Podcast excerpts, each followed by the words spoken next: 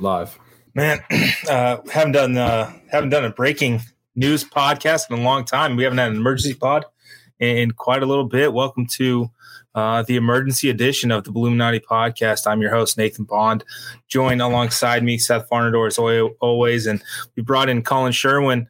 Uh, to discuss uh, some some breaking news here, USF head coach Jeff Scott has fired much maligned defensive coordinator Glenn Spencer after Tulane put up 501 yards of offense against this Bulls defense.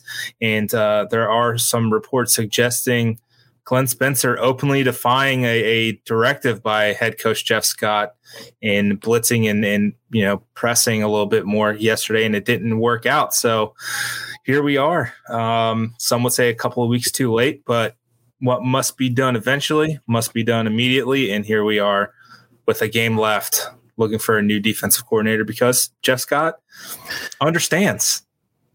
Collin, take it away. I know you got some thoughts. Yeah. Um, I, to me, this is one of the 10 best things USF has done in the last five years. And it's just because it goes so against type. Um, the thing that USF has always done, and for the most part, I have always agreed with this policy, by the way, is Doug Woolard famously said when Stan Heath was under the gun, when other coaches were under the gun. When Skip Holtz was under the gun, we evaluate coaches at the end of the season. And it was like department policy and it was like written on high end tablets and it just came down it was delivered. And that was just sort of what was accepted. And I think from a, a not only an HR perspective, but from a moral perspective, I think for the most part, that's the right policy. You know, I, people are dunking on Glenn Spencer today. Um, he's a person, he has a family. Um, you know, I don't I'm not here for people to lose their jobs. I don't want to see people lose paychecks. But again, this is a job that is public facing. Don't get in this business if you can't handle the heat. I get that too. The difference between the USF of five years ago, and seven years ago, and 10 years ago, and the USF of now is that there was a problem and they dealt with it. And like you said, what must be done eventually should be done immediately. And the reason that that's different now than it was before is because with early signing day coming in three weeks, I believe, a little less, you need to make clear to the kids that are going to be the future of your program who's going to be here. And you need to make clear to those kids as well that are kind of on the fence, that might sign early, that might sign somewhere else, that are thinking, you know, that are going through their options. You need to make clear to them that what they saw on Saturday was not good enough. And that is just going to be the reality of this business when you don't have to sign the first week in February anymore and you have to start signing kids in December. It's better for the players. The early signing day is it's bad for coaches but that's okay because we should we should be in this for the players, especially because they're not getting paid, at least not directly anymore. Um, the fact that USF didn't try and spin it or you know whatever, and they just you know did what needed to be done, and and were I don't want to say cool or cold about it, but just sort of very matter of fact, sent out a release you know, Scott said some nice things about Glenn Spencer in a in a release and did it and did it with one game to go so that you're trying to fire up your team and say, look, this isn't good enough. And what we have done so far isn't okay. And we got one game for our season. And you send a message and you send a message to your fans that what isn't good enough, that this isn't good enough. I am over the moon. I'm not happy somebody got fired, but I'm over the moon about how USF handled this. And more of this, please. Give me more of this. Give me more. Look, you're going to play with the big boys. This is what the big boys do. Todd Grantham got cut, what, three weeks ago in the middle of the season after a couple bad performances? Very so. And by the way, watching the UF defense, and Seth, you can speak to this better than I can, but watching the UF defense and watching the USF defense rush three and drop eight on third and long and continually get dusted off the off the world because of a lack of aggression and being extremely predictable and not seeming to have guys that play very hard in spots and you know bad bad everything bad scheme bad technique bad everything. Just and doing something about it. I think this is fantastic. So like i and and if what we're hearing is true that that jeff scott just saw one of the same things that everybody with two eyes and a television and an espn plus account saw um that's really to me that's a good thing and and that gets me excited for the future of this program um, so yeah this is not a thing that usf would have done before and i'm not happy that somebody lost their job but i am happy about how usf handled it and i i am again I, these people saying fire Jeff Scott. If it was an option, which it's not, you shouldn't do it anyway because you're just throwing more chaos into a program that has had unrelenting chaos since Willie Taggart left. Um, no, so deal with what's here. Take the worst side of the ball. Understand that you hired a, hired a coach in the first place that had no head coaching experience, and these are some of the growing pains that, quite frankly, are just going to come with that. Uh, I'm I'm fired up. I think it's a good thing. And you know what? The the spread opened at 14 at Circa this morning. I thought that was about right. Now it's up to 18 and a half. That makes no damn sense to me. Uh, unless Dillon Gabriel's playing. If Dillon Gabriel plays, then all right, look, UF's, UCF's a lot better when Dilly Gabriel plays. But if Mikey Keene runs his ass out there, and we're getting 18 and a half. Let's go, Bulls. Cover time, baby. We got this. We are covering this one. Let's go. Do we get do we get a trophy for that? Do we get a trophy for the cover? Let's go. Collin's fired up. And, and listen, there's something uh, that's a little bit more poignant now than maybe what we took it as fate at face value this week when Jeff Scott said, you know, if we're improving in like like we say we are, we should be able to win a game on the road and that we can't hide behind the fact that we're playing top 20 teams, the top 5 team in the nation. Maybe it was more of a subtle thing toward Glenn Spencer like, "Hey man, you can't you can't say, you know, well, coach, we're going up against the top five team in the country. What do you expect to happen? You went up against a one and nine Tulane team, absolutely floundering, and still got your ass handed to you. I think that may, I think that quote and, the, and that sentiment may carry a bit more meaning than previously thought uh, as as the week unraveled. Am I uh, am I far far fetched on that, or is it seem like a maybe a double meaning there. I think there's there was definitely was sending a message to the team through that is hey if we're you guys because I'm sure the team is saying the same thing that we're you know we're getting better we're getting better. All right then let's go out and prove it. Um, they did not uh, that's an understatement uh, on Saturday but um, I, I I don't know if this move gets made. You mentioned Nate like the possibility of like open defiance uh, and some kind of insubordination almost. Um, that you know there are rumors that Jeff Scott wanted to play a certain way, and they were not calling the defense that way. That's how you get fired in the middle of a season, doing stuff like that. You're basically asking to get fired by doing that because you're telling you're basically telling the head coach you don't know what you're talking about. One, and that I don't have to listen to you. I'm just going to do my own thing. Those are two bad signals to send to your boss. Um, so I, I, I don't know if that was the intention to try to ride out through the season and, and that was the final straw. Um, but regardless, the performance has not been very good. I, I wonder what's interesting about the hire, the initial hire, and then kind of what you're seeing. And then I, I do think Eric has a good point of wanting a more experienced guy on that side of the ball with all the young assistants they had.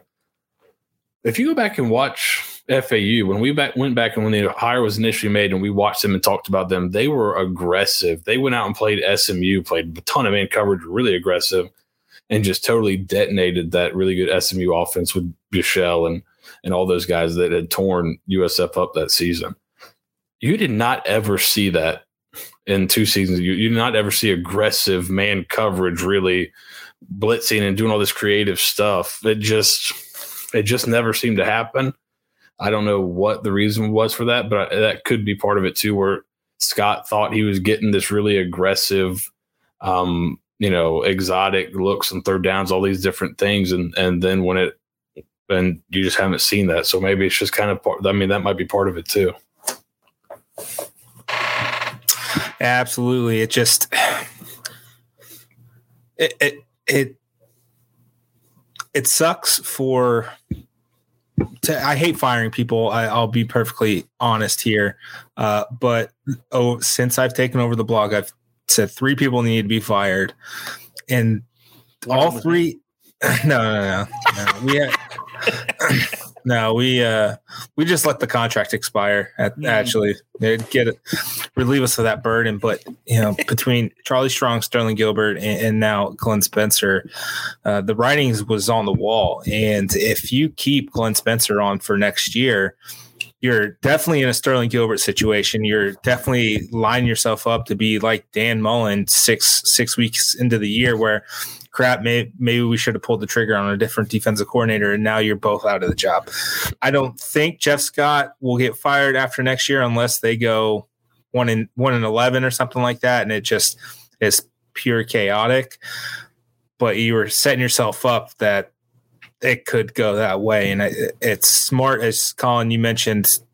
They recognized it and did something about it sooner rather than later, and that's that's a step in the right direction. Uh, perfectly frank, uh, that is needed, and uh, it, it's going to be an interesting way to fix what's happened. And I don't even know who the next guy up is. Uh, Jeff Scott's going to going to announce on Tuesday at his press conference who's going to be, you know, taking over as the safeties coach. Who's going to be calling plays? There's George Barlow's the only guy with experience calling plays. Uh, some scuttlebutt about Ernie Sims. It could be someone completely different. I just I don't know who it could be uh, right now, and that's that's what happens when you have a young coaching staff and there's only one guy who has experience. When you pull this trigger, you gotta now you're just throwing someone into the fire who's maybe never even called a, a defensive play in in high school as a coach or bring coming up at any point ever it just kind of throwing them into the fire uh, against a rival is it's a it's a big decision so I, I can understand the hesitation uh, by USF maybe what not wanting to but having to do so so let me. Um, they know who's going to be who's calling plays on Friday. They already know. They just haven't told us, right? But they know. I mean, a hundred percent. You don't do this unless you already know. So, like, okay. Um, the the thing that I like though is that even if you have somebody who's never called a play, one that makes you less predictable. And God knows that is something that USF's defense desperately desperately needs. And two, um, I would say that most of our coaches, I, I, don't, I haven't seen any of our coaches that aren't are either have some sort of physical challenges and they also appear to have all four limbs, so they can point on a play chart to blitz on third down. Okay, so they can actually like take the little piece of paper and they can go, "We're gonna blitz here, like run this play, the blitz play on third down." And I think just that alone even if it doesn't like you're going to get beat. Like you, you blitz sometimes, you're going to get beat. That's fine.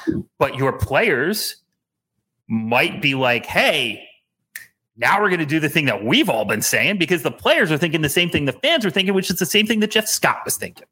You know what I mean? Like, it's likely because let's face it, these defensive backs aren't very good. This this is a beat up unit. They can't cover very long.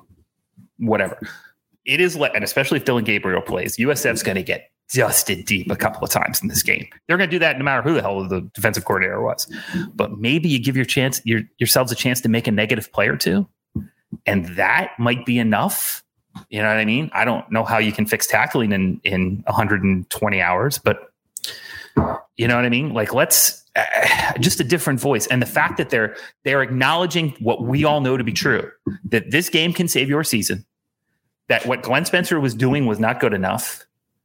And that to your future recruits, what we have done is not good enough. Come here and help us fix it. These are things that USF has not done before. So to me, this is a really good moment for the program.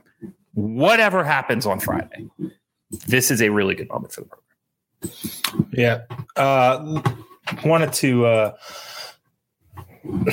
just kind of discuss the the season. Um, from the defensive standpoint. Uh, so they're allowing 36.27 points per game. Uh, not great.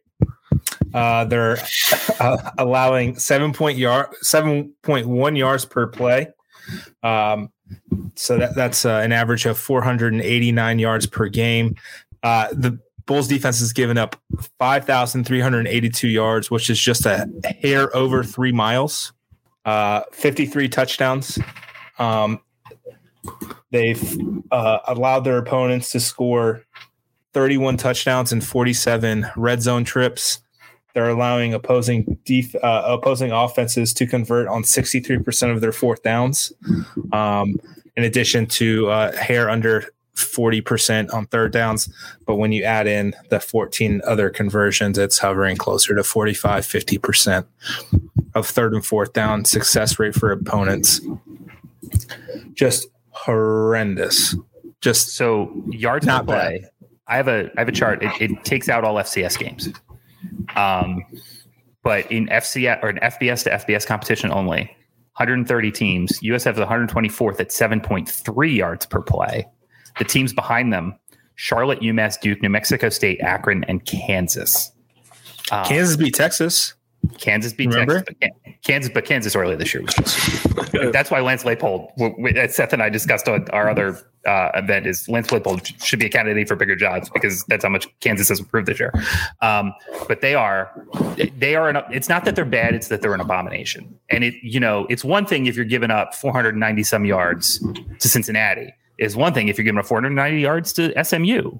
You shouldn't be, but like, okay, if you're giving up 490 some yards to Tulane who's not exactly out there like you know going blur Oregon fast and eh, is kind of meh. That's just like completely unacceptable. And a, and a Tulane team that took its foot off the gas in the second half. Oh, absolutely. everybody, everybody knew. Everybody knew Tulane was going to park the bus, and they did. And you know, I sent out a tweet. I think midway through the third quarter, with you know, pretending to be uh, you know, someone from USF, maybe Coach Scott saying this, but I think he was smart enough not to say it yesterday. It was like, hey, we only held them to 10 points in the second half. And that's exactly how many points they held them to because they they took their foot off the gas. They knew that they had this when comfortable. And they're, you know, they they did break out one trick play that seems um silly to do when you're up so much, but hey, smoke them if you got them, and, and Tulane smoked them and, and smoked them good. Uh, yeah, you gotta gotta go out with a bang. You gotta get them all out on senior day. and uh, it, we discussed uh, in the post game show uh, yesterday with Seth uh, that uh, East Carolina in the torrential downpour. 5.48 yards per play given up defensively would have ranked 60th in the country. Your, Your best, best per, performance. Best performance of the year. You give up almost 500 yards in a uh, torrential downpour, and that your best would be about average. And guess what? They were not near that number very often. Now, to be so, fair to Glenn Spencer, the personnel it's not great. I got injuries, they don't look great, but like there's bad, and then there's this. And this is a whole other level of bad. Like yeah, and and we've we've talked about that uh, throughout the year. But the other side of that argument is, and we brought it up, is, and we talked about it yesterday Navy, like a Navy, an Army. They have fielded effective defenses with not anywhere near, I think, the raw talent and personnel that you have. There's not guys aren't transferring. I don't you guys, I don't know how close you watch the transfer portal. You don't see a lot of University of Miami to the Army or to the Naval Academy. You don't see a lot of those transfers, right? So there's definitely more raw talent here at USF than there are there, and they're able to field pretty good defenses. So there's no reason USF cannot field a average defense. There's there's really no reason for that. Literally zero reason. Let's just go over the yardage numbers so we can cry uh, because it's fun. 501 yards yesterday, 506 to uh, Cincinnati, 646 to Houston. In a torrential downpour at East Carolina, you give up nearly 500 yards. And then Temple, you only give up 231, but that was in 15 minutes of offensive action for Temple with a quarterback who's no longer with the program, a wide receiver who's no longer with the program. You gave up six, six and over six and a half yards per play against a team literally imploding had halftime leads in four games and for spanning from uh, October 16th to November 6th, and you you win one of them because your defense can't stop a nosebleed, uh, and this is the result. And it it's it was just so needed, and uh, I'm just glad it happened. I'll, I'll be perfectly honest in this. Like this was this was overdue, probably after seeing how FAMU kind of moved the ball pretty well, like there were there were signs early in the season that this was not going to be a good defense, and uh, boy howdy, they proved us right. Yeah, and, Yeah. and look, I, but, and credit USF for being proactive here. Um, I, I, this is great.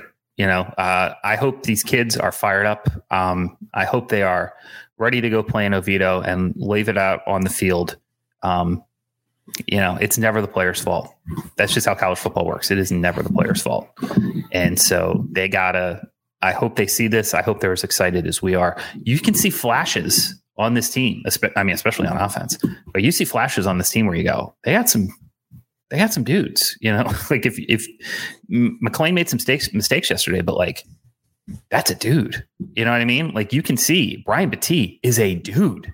You know, you've got some pieces that you can build around. You've got the portal coming. This there is no reason this team can't get to a bowl next year with a plug and play with the right pieces and a new coordinator and a new system.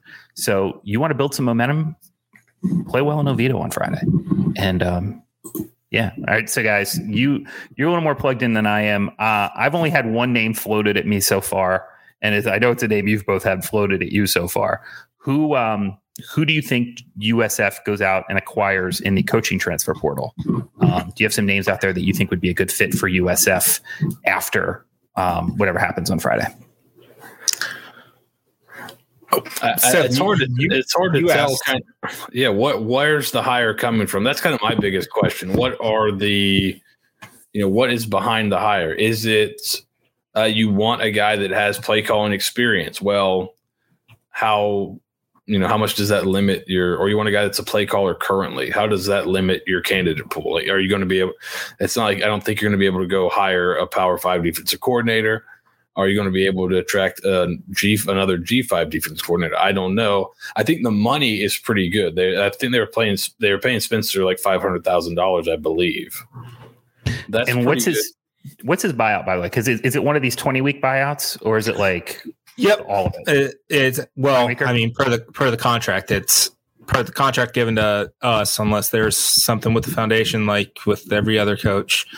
Um, it's twenty. Which, by the way, I was told I was told seven years ago that we'll never do that again. But go go ahead, continue. Even though it Um, keeps happening. so it's his uh, salary was five hundred thousand, with a six thousand dollar monthly stipend stipend for for a car. Six thousand dollars. Like, what are you buying? What are you buying for six thousand dollars? A Lambo. Spencer got a Lambo fetish. Jeannie need a Lambo. From what I saw, Rolls Royce. Fanta. loved- from what I saw, he loves long drives.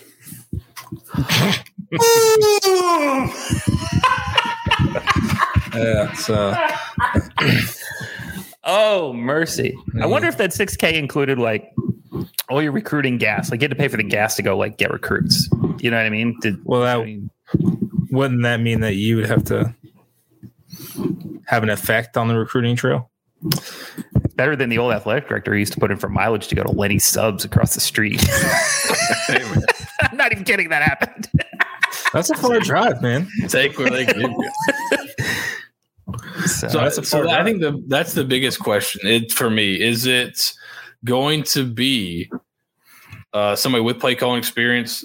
If so, it, do you think they can attract those guys from the the same level, or, do, or are you going to have to look for uh, FCS coordinators, or is you going to go hire an assistant at a big program? Scott's shown the propensity to go back to his roots, and certain he's hired um, after kind of branching out in these first hires, um, the the guys he brought in the offensive side of the ball, Cam Aiken, a guy that was with him at Clemson, Bobby Bentley, a guy that he coached for at Presbyterian, I believe.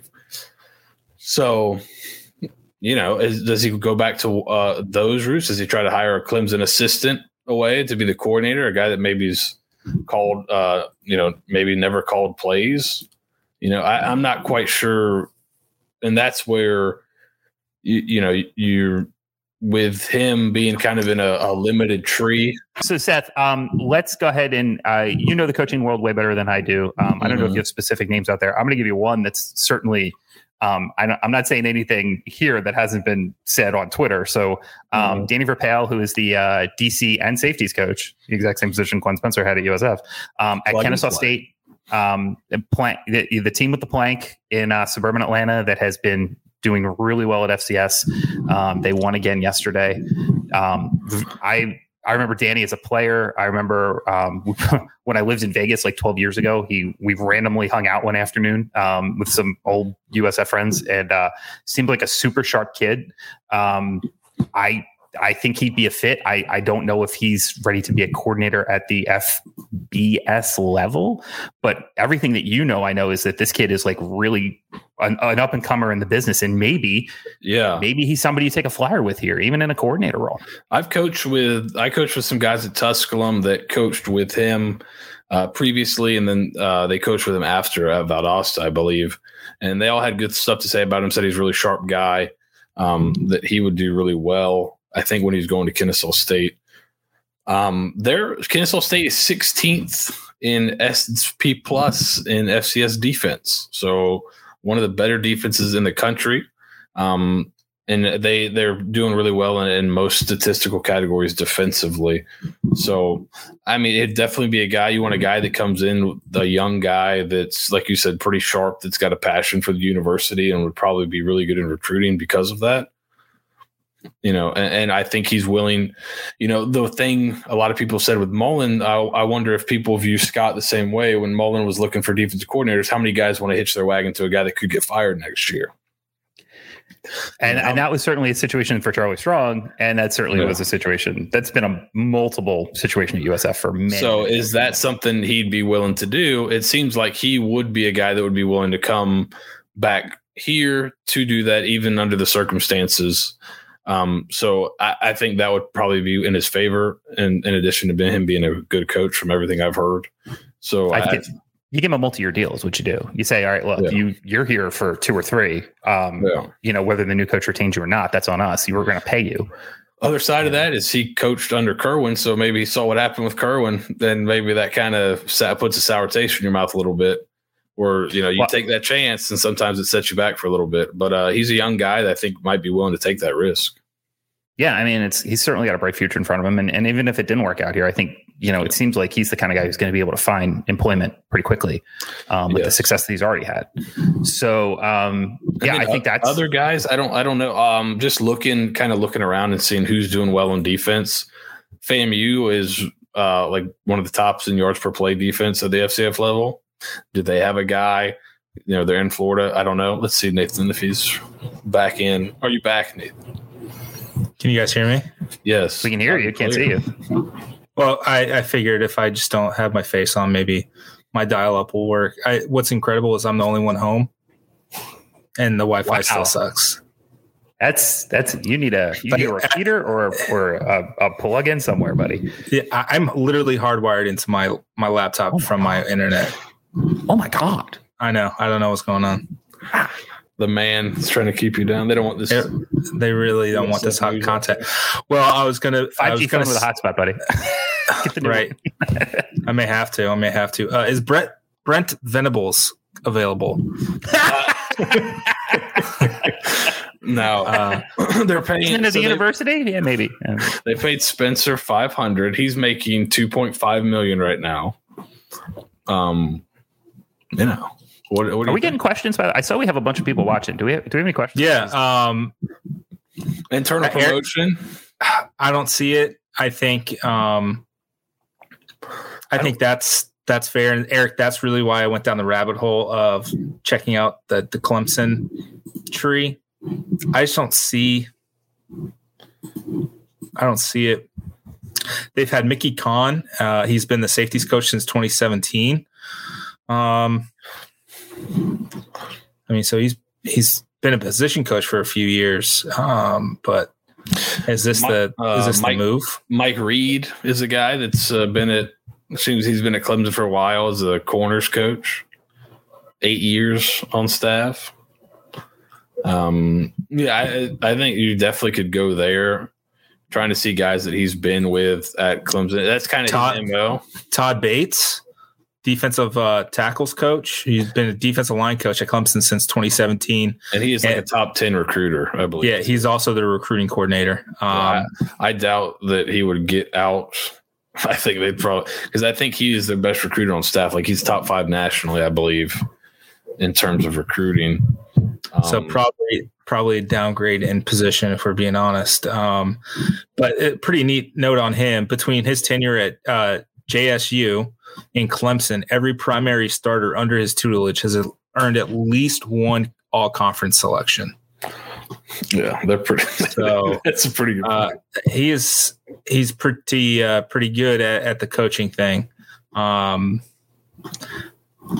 but yeah, as you mentioned, Mike Reed as well uh, could be a could be a uh, He, he could be an opportunity. He could maybe be a guy looking at. I, I don't know. It's just that that that kind of gets tough. Um, you know, I, we might have a better idea of what they have. Kind of, if you go back and look at maybe some guys they've had previously as uh, GAs that have gone on to other jobs. Um, you know, stuff like that might be a good spot to look for. Um, but I would think he wants somebody that's called plays before. Yeah. for sure. How about Yeah. the next Ji- Ji- the next Jimmy Lake? How about Jimmy Lake? Eh, how about no? N- no. That's not there. There were some things off the field at Washington that were not good. Like it, it- you think it was bad in front of the cameras, behind it apparently. it My was question is, how, way worse. then why is he not fired with cause? Um, because there is now a backlash to the fired with cause thing in college sports, and that coach there is a perception, and especially because remember the the Washington AD has been there like twenty some years. Yeah, Um, and there was a and she knew Jimmy Lake from yeah. yeah. Um, but there is apparently a perception now that if you're the school that fires the guy for cause and then tries to go and reclaim the contract, that you'll have a tough time hiring a reach candidate in the future. And so teams are are just feeling like, could they go after cause? Could have USF gone after cause for Charlie Strong for, you know, telling, uh, setting up some kind or being aware at least of some kind of system where when the compliance officer would walk out to the practice field, we're all signaling to each other to get the coaches off the field. Um, yeah, you could probably go after and reclaim some of Charlie Strong's money, but does that actually hurt your program more in the long run? Because all Charlie was doing was, I mean, coach speak, trying to win, Mhm. and it, actually hurts you in the long run. So that is a an entire philosophy at this point. I don't, I'm not Okay. going to argue for the morality. Yeah, because I saw all the all the issues, and then you see that they're giving him the full buyout. I'm like, well, then what's Why? what was the issue? Yeah, or, or these Right. issues must not have been that bad if you're giving the guy the full buyout. But okay, that makes a little more sense then. Yeah. Um, so yeah, do we have do we have more questions? Because I have literally I do not know who USF could get as a coach. The only name that's been thrown at me so far is Danny Verpaele, and I that certainly makes sense to me. Um, you know, guy coming home, but otherwise, I am not nearly plugged in well enough to know who to go. Where to go. it's uh, trying to figure out who who's an actual candidate, right? Like who I think clearly the Clemson route is tried and true for Jeff Scott, but you know Brent's been there for how long? Like how many? Do you know of any other Clemson coaching tree coordinators or staffers who have left Clemson and have gone to uh, like another place? Like that seems like Clemson seems like the place where you stay for years until you get a better gig, head coaching job, what have you. I mean, I, Jeff Scott was there for what, 12 years before, yeah, before anything. Tony Elliott's still there. Tony Elliott's still there. Brent, I- don't think he'll ever leave. Like, and I'm sure he's been tried. It's probably why he gets $2.5 million a year is because he's one, he's good, and it's a good way to keep the, your guy on staff because uh, as Clemson's kind of found out when you re- remove a guy like Jeff Scott from your your coaching staff, it, it can take a little bit to kind of reset and recalibrate and get everything right. So I, I just don't know where they pull from. They're not getting any, maybe a power five, you know, fired guy or you know someone trying to rebuild, reclaim some of their uh, cachet. And you know, Todd Grantham, it's local guy. He you know he's pretty pretty nearby, unless he's gone Stop it. I, I I did that on Twitter and I felt guilty about it before I even finished the tweet. Like you can't you can't do it. USF fans are far too scarred. Like we can have fun and we can make jokes and, and we can have people making these uh, we can have our, our friend Chris up in Seattle making these amazing t-shirts that I hope he is able to figure out a way to pull off. Um, but like you can't do that to people. That's just cruel. It's cruel. Well, so you guys were upset that Glenn wasn't blitzing, so now go to the literal opposite end of the spectrum and have Todd. Yeah, but Todd doesn't blitz on third down anyway.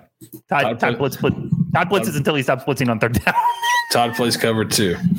A lot of it. A lot, lot of, of it. Yeah. I had a coach that uh, I had come on and talk about defense coordinator. He said Todd Grantham has a thousand ways to get to cover two, but it's just he just gets all he does is he ends up getting to cover two.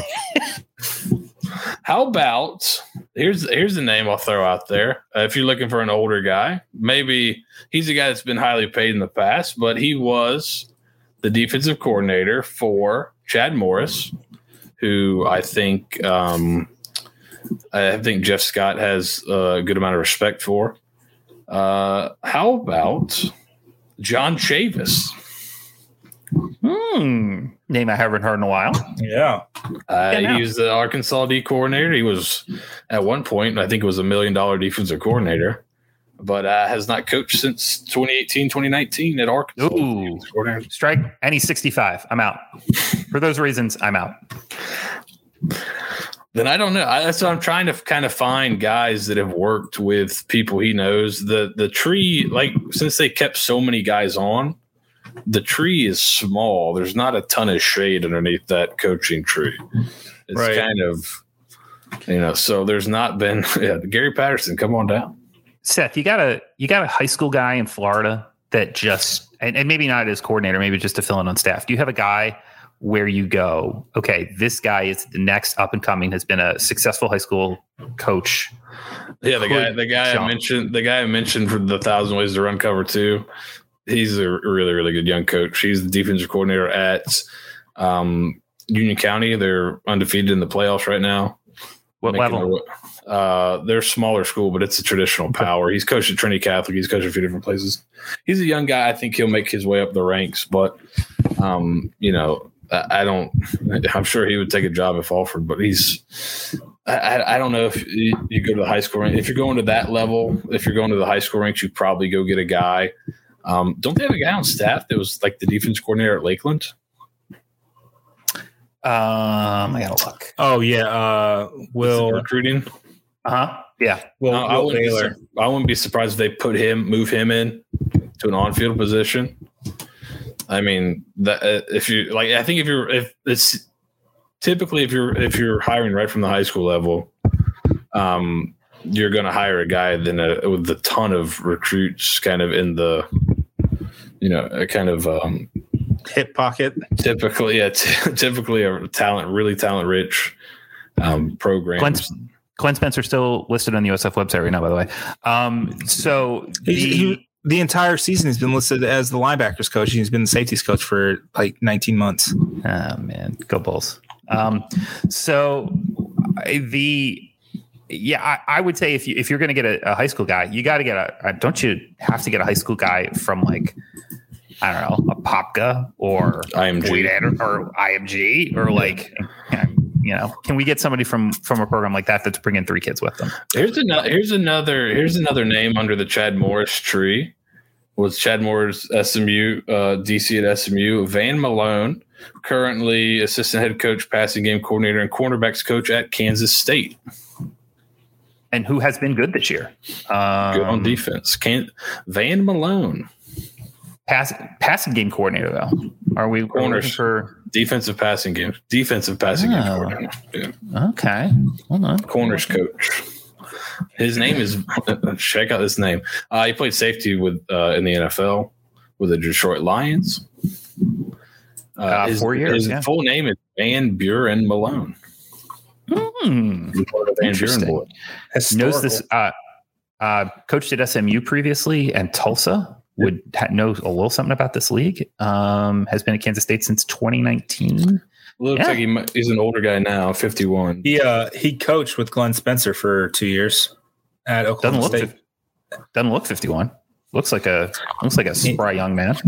So And, that could be uh, Well, 2013, 2014 were Oklahoma State's best years on defense, and then it fell off, and that's why Glenn got fired in 2017, and then bounced around um, the last three so years. did he leave to did is that when he left to take the job at SMU? Yep, he took the job at SMU after 20, the 2014 season. I mean, there you go. I think it cracked the code here. No, but I, like I think it might be a guy like that, somebody that's coached with somebody that he's coached with in the past. Um, so it, it, that that would be an interesting name. But I, those, I think those are the kind of names that you're going to see. Um, it would certainly, if going just going off of what he's done previously, it's going to be somebody he has relationship with. I think especially after going out and hiring guys he didn't know initially.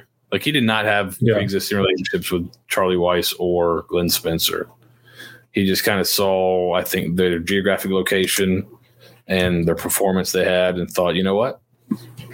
These guys know how to recruit the area already. They're doing well. Go get them. So, So- let me ask you: uh, when you're putting together a staff, um, I've heard you want to have you want to bring some of your friends, and you also want to bring some guys you don't know, and you need a balance of both. Is Yeah. that? Do you think that's fair? Yeah, I, I mean, I don't. To me, it's always helpful if you have people that understand kind of the program already, that have an idea of what the expectations are, all that kind of stuff. But you know, like way back in the day, you hear a guy like uh, I think one of Bear Bryant's famous sayings was like, "I want to hire people that are smarter than me." Like so, uh, sometimes keeping the same people around it, it gets a little old. I mean, you're seeing this. I, I think Jeff Scott can take a lot of good lessons from what happened up 75 to Dan Mullen. Dan Mullen's a guy who kept the same assistants around for 20 years, even when they were kind of failing. Um, very loyal to a fault. Kept his defensive coordinator around. I think he learned that lesson. He kept his defensive coordinator around a year too long. I think Jeff Scott saw that. What happened today was like, you know what? Let's not make that mistake, right? Um, but you know, so there's there's something to having familiarity, but to me, I think especially at this level, you got to go get the the highest achiever that fits exactly. If you need, you know, you need recruiting, you need you don't have to like you don't have to have. I think coordinators don't have to be dynamic recruiters. Those guys got to be excellent schemers. They got to be the scheme guys. Everybody else can be recruiting guys. If you find a guy that can do both, that's a positive. But um, I think you've got to get a guy that understands scheme very well and can adapt it to a variety of personnel. You don't want to hire a guy that can only because then when the defense doesn't look good next year, well, he doesn't have his guys in here yet. You don't have time to, for everyone to get their guys in. You got to have a guy that can go right now. So I think uh, finding a guy that's just really, really high level schemer is going to be the number one thing. And then recruiting and stuff like that, you've got a bunch of young guys on staff that can help there. But I am I am so with you, especially at this level of college football, because you only can, you know if you're at Georgia, you can say we'll take that five star because he fits what we want to do better than this five star. You don't have those options here. You're taking the best kids that are available, and you need to build around them. And so that I, I you know, look what happened when Sterling Gilbert was trying to plug, you know, running quarterback or uh, you know pocket passers, you know Blake Barnett into a run heavy split zone system. I mean, that's stupid. You know what I mean? And we were doing it anyway because we they he's like, I got the system, I know it works, and we're gonna grind out 3.1 yards per play because I know that, you know, in the long run it's gonna eh, that's just not what you that's not how coaching and especially in the era of the portal where when the kid isn't playing, when you he's gonna transfer. You know what I mean? You're gonna lose kids more than ever. That, that you're going to have to rebuild your roster almost year by year now. You know what I mean? You're not going to get. What are you going to get? Maybe if you're lucky, forty percent of the kids that you sign early uh, in a, in a few weeks, forty percent of them are going to play four to five years here, and the rest are going to transfer. They're going to fall off, or something's going to happen, or you know what I mean. That so you have to be able to build around the players that you have. So I completely agree with you. Um, and if and if recruiting is less important because they have a young staff that can go out and get kids, all the better. You know what I mean? But yeah, it, this is watching watching coordinators try and plug a square peg into the round hole that is U- USF football has been the bane of my existence my entire adult life. And I'm slamming on the table because I'm so frustrated at watching Todd Fitch throw goddamn fades in the corner of the end zone. And I'm done with it. And so we're no more. I, I, and you know what? When they do scheme it up and they do do it right, you saw what Tom Allen did with that defense the, the one year he was here. Uh, you saw what Wally B did. Now he started to build out a system at that point, and, and he was he had a four three system where you know they leaned heavily in what they call a triangle read, and, and they played a lot of cover two. Um, but that was he had a system and a format that was here. But it, the guys that have been successful, you know, when when Rod Smith finally figured out like, hey, I, I can move these pieces around a little bit and with a little more freedom then you get games like the Amari Jackson games. So like I've seen, I've seen it what happens when it works, and I've seen what happens it doesn't work. And it's the people who try and come in here and say, with all due respect to the current offensive coordinator's father, if you think you have a decided schematic advantage and that you can stuff your system in and start beating people, that ain't gonna fly here. I think you're uh, you're right there. And uh, Connor Farrell asked a, a pretty uh, good question. I just kind of looked looked it up, see what uh, Brian Jean-Mary is doing. He is mm. he he had some he he spent uh, the the 2020 season at Michigan as a linebackers coach, and then headed to Tennessee to be their linebackers coach. And yeah, Tennessee's been they're pretty really good. They're pretty good. Uh, They're good. Two two of his linebackers, uh, Jeremy Banks, uh, he leads the team with 96 tackles. He's got nine tackles for loss, four and a half sacks, and then Aaron Beasley is third on the team with 69 tackles, four and a half tackles for loss, and uh, a sack and a half. Uh, they forced some turnovers, a couple of QB hits, uh, some forced fumbles. Seth and I have been picking I, Tennessee a lot in our picks contest this year, so we we are familiar with the Vols. It's mostly been because of Hendon Hooker on the offensive side, but yeah. like we have defense we have done well than you think. Yeah, they are. They're they're really hmm. I, look. Everybody can make fun of plate plate of donuts, but look, plate of donuts had a really good first year up there, and it seems like he's getting kids too, so they're going to be okay. And, and I really is, like BJ. Was, was he not basically yeah. fired though by Jeff Scott?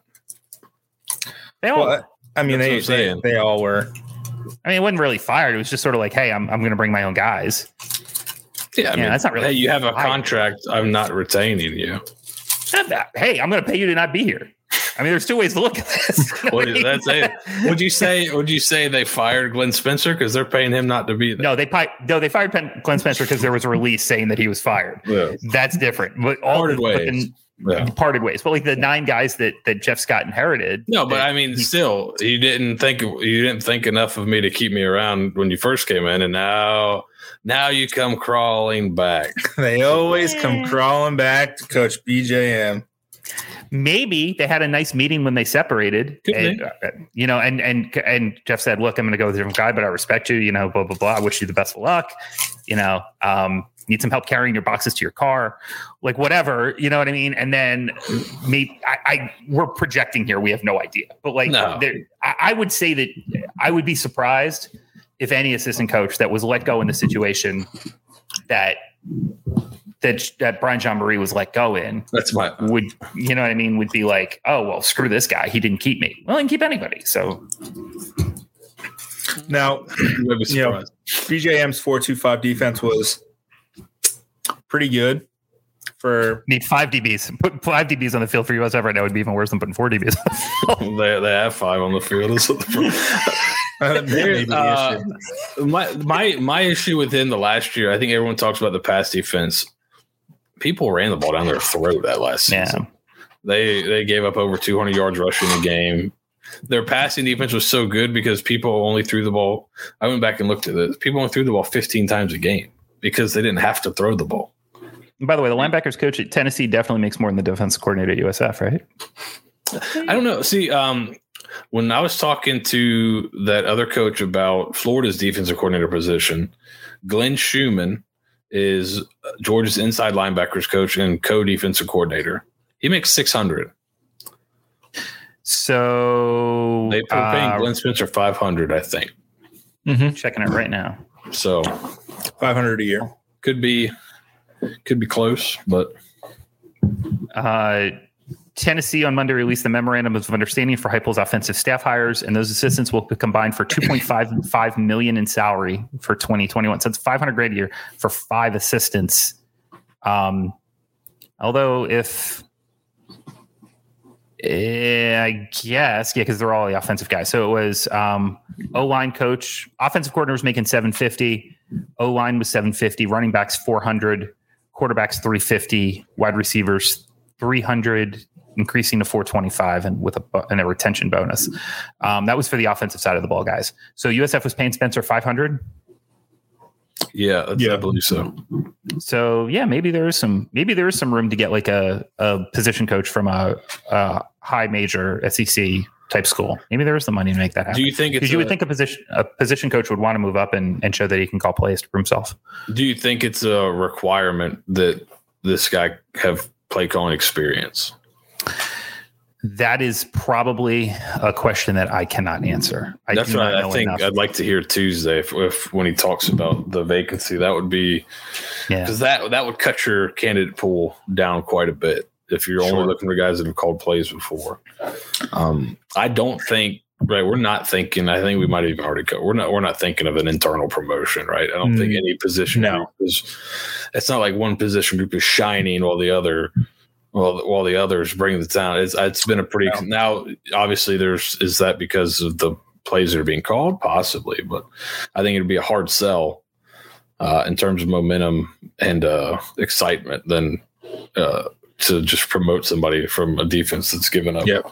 been one of the worst in the country the last two seasons. And I think in college football, especially today, I think you kind of need a defensive coordinator who's mm, crazy. Would be the nice way to put it. I don't think I don't think the soft guys work anymore. I, like Dave Aranda. Yeah, you can. You've got to be if bring you him in. are. That's fine. we'll take Dave. Bring him in. Who cares? no, Dude, but, I- I'm saying- but it's an the- example of a guy of a defensive guy who's super cerebral, super thoughtful, um, led that LSU team defensively that was the best college football team Yeah. I've ever seen. You know what I mean? Like they're so I but I agree for the most part. But then like you get boom motherfucker Muschamp and, and everybody was so excited about him, and then look what happened. Then Manny Diaz takes that same job at Texas. And look, and he's all fired up and throwing up fours and getting 15 yard on sportsman likes and shit. And then how's that working out in Miami? So, like, you know, I think it could, you know, I think. I think it's- situation yeah. has to fit right for for it to really work. I think Jeff will let him do that, but I think an interesting. I think an interesting name um, that could be a guy maybe that's looking for a job. Um, so if Billy Napier is a Tyrell Muschamp, hey man, there you go. There's one. Um, uh, Billy Napier. you're take t- take a 30 second timeout. Finish your sentence and take a 30 second timeout. That is not okay. No, this was a, this was a comment. This was a comment. That's something I just read. Blame Eric. Should I put Eric in timeout for five minutes? Eric, the tribe has spoken. Fi- timeout You are on the sidelines. Uh, but if if Billy Napier gets um, Billy Napier is a hot candidate for a variety of jobs. If he takes Florida or LSU, there is some thought. I've already seen it out there that if he gets one of these jobs, they're gonna not let him bring his staff with him. They're gonna say you need to hire a big time what defensive coordinator, big time whatever, right? if they do that, Louisiana has a defensive coordinator named uh, Patrick Toney, I believe. That's pretty good.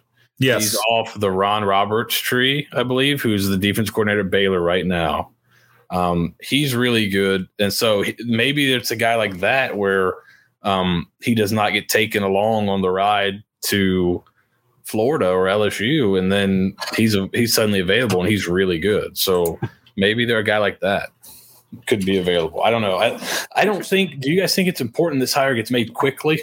I don't really think it is.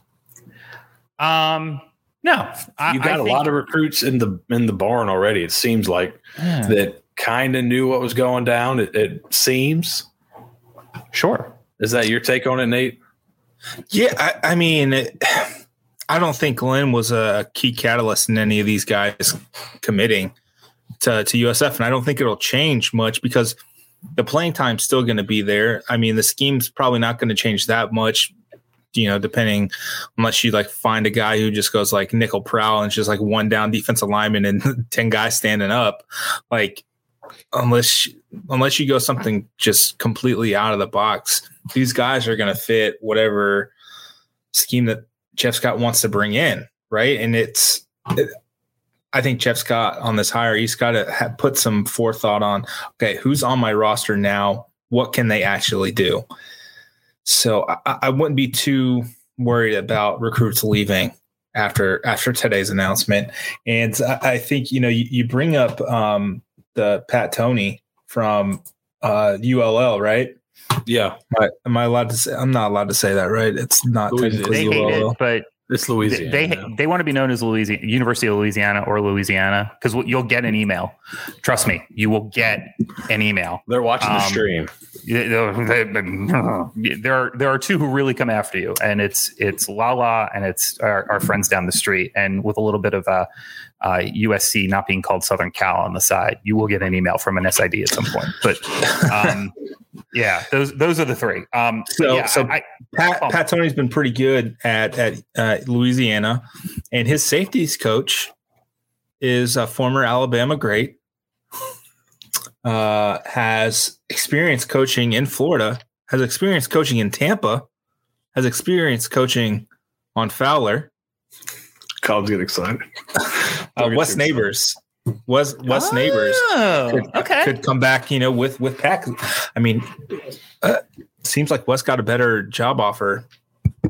So yeah, know, if he brings, I think Wes wanted to, Wes and Billy, I believe, go go back a little bit, and then Wes and in the the DC, I believe, also have some history. So could be a package deal. Now you're now you're solving your your safeties coach issue, and uh, you just you know plug and play the the rest of the guys. Maybe I know I, I find it difficult for Ernie Sims, who's been a, a, pretty good recruiter, and Da'Quan Bowers who's been a good recruiter for the Bulls uh, on the defensive side of the ball to be let go. I think that may cause a little bit more pause on the recruiting front. So just kind of fix the head man, maybe get Pat Toney in here, and then bring Wes into to coach safeties. Yeah, I mean, you could you could the way the defense is split up, you could keep those guys and just make it a one defensive. Because what is Toney coach? I'm not sure what's his position group. Does he have one?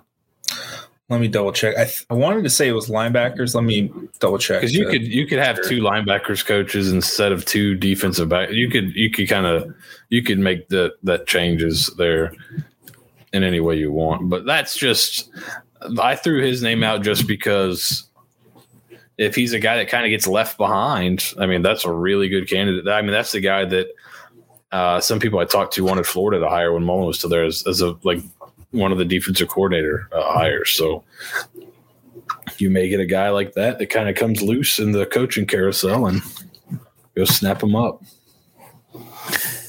we shall see. Like I, I think we are all. Yeah, it's all just throwing darts right now. We're throwing darts, and uh, where's Newberg when we need him? Like he's, you know, or or somebody else is like plugged into the assistant coaching community around here. Like, because I'm not, you know, I don't know any of that stuff. I, I'm better on the admin side. Yeah, and I, and I, I mean, we, we, I'm sure we'll start working on something and talking about it and researching, but until we know kind of what he's looking for, it's really hard to narrow down you know, because if he doesn't want a guy with coordinator experience already, well, that opens the pool wide, you know. So For sure. well, I, I assume Jeff's going to want a defensive coordinator who will be multiple, aggressive, will blitz, um, a real a real players coach, a, do- so, a dog yeah. in recruiting, yeah, just absolute a tireless recruiter, tireless recruiter. And to answer your question there, Seth, uh, Patrick Toney is responsible for outside linebackers as well. Well, there you go. Keep Sims for inside backers. He takes outside backers. One DB coach. You're good to go. Well, if you have outside backers, that means you're running a three four, or in, two inside. If you have inside backers, I should say you're He'd be a, three four. I, I mean, if that's what they run. I mean, I mean, if all the linebackers came back, you're who are your four linebackers? Andrew Mims, Demars Bellamy, and then Dwayne Boyles and Antonio Grier. I think it's uh, Andrew Mims and two guys you get in the portal. maybe a ice, maybe a freshie. Like I mean, yeah, I mean, we're turning, Boyle, look, man, we're turning be- over this roster, boys. It's Boyle should be a Boyles would be a great three four outside linebacker. It's what I thought they were going to make him when Spencer came in is a more of a stand up and outside linebacker type, which I thought he did pretty well the year, previous year as a pass rusher. That Him didn't and. Grier. Yeah, so I, I they've got some guys that can fit different things. Um, the depth obviously needs to be built on, but they're I mean they're getting after it in the portal and through the JUCO ranks. So I, I think they understand what needs to be done.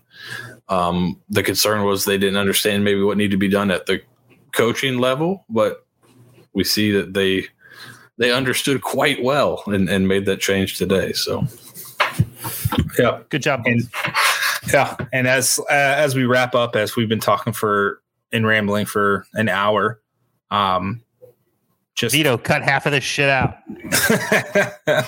uh, yeah, the, the podcast listeners will get a, a much cleaner version of this, I'd assume. Um, it it was the right call. It was needed. Um, that's really my final thought. I'm gonna have to figure out a new profile picture. That's that's the real See, downside mine- to this. Mine's I have the best one. I have the best one in America right now. yeah, that was that was pretty good. Yeah, that's hilarious. I mean, Topher at Topher Mejia, he's also on a um, he's hilarious on TikTok too. Stand up comedian, USF grad, Eagles fan too, um, and a stand up comedian in uh, Seattle, and he's a diehard Bulls fan. And uh, yeah, go see my Twitter profile. It's it's hilarious. Also, um, you need to call uh, Melissa and Jay over at Irish Thirty One because I've been wearing an Irish Thirty One hat this entire podcast live on video. So make sure you get those extra. Um, uh, look in the corner, Collin. I I know. I see. I see the logo, but they're getting two logos now because like Double look, now they're getting Double the logo.